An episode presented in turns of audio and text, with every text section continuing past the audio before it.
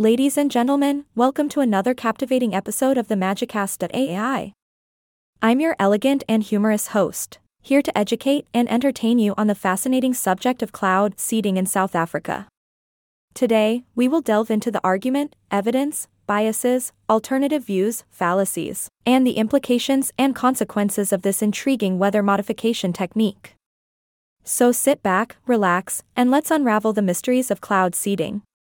Cloud seeding, for those unfamiliar with the term, is a process of artificially inducing rainfall by dispersing substances into the air.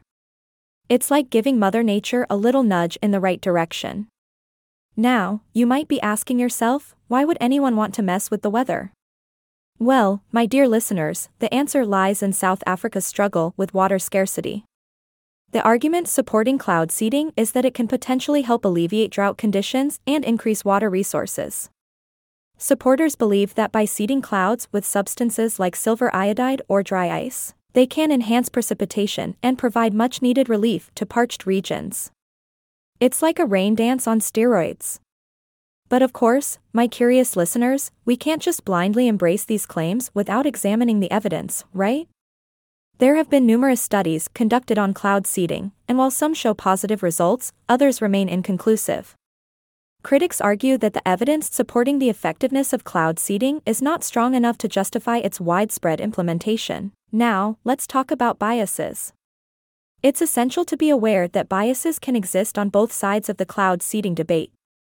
Weather modification companies might have a vested interest in promoting cloud seeding as a solution, while environmentalists may be skeptical of meddling with nature. It's crucial to look at the arguments from various perspectives to get a well rounded understanding. Speaking of alternative views, there are those who propose alternative methods to tackle water scarcity instead of relying solely on cloud seeding. Some suggest investing in water conservation techniques, desalination plants, or even exploring more sustainable agricultural practices. These alternative views challenge the notion that cloud seeding is the be all and end all solution. Now, let's talk about fallacies. In any debate, it's important to recognize and address fallacious reasoning. One common fallacy is the post hoc ergo propter hoc fallacy, which asserts that just because one event follows another, it must have been caused by it.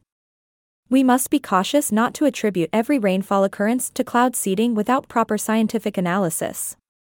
The implications and consequences of cloud seeding are vast. While it may provide short term relief, there are concerns about long term ecological effects. Altering rainfall patterns can disrupt ecosystems, and the unintended consequences of cloud seeding need careful consideration before widespread implementation. As for recommended sources, I encourage you, dear listeners, to stay well informed by consulting reputable scientific journals, research papers, and expert opinions. These sources will provide you with a more comprehensive understanding of cloud seeding and its implications. That's all for today's episode on cloud seeding in South Africa. I hope I've piqued your curiosity and provided insight into this fascinating topic. Remember, dear listeners, to approach the subject with an open mind and a critical eye. Until next time, this is your elegant and humorous host, signing off from the Magicast.ai. Stay curious, stay informed, and keep exploring the wondrous world around us. Farewell.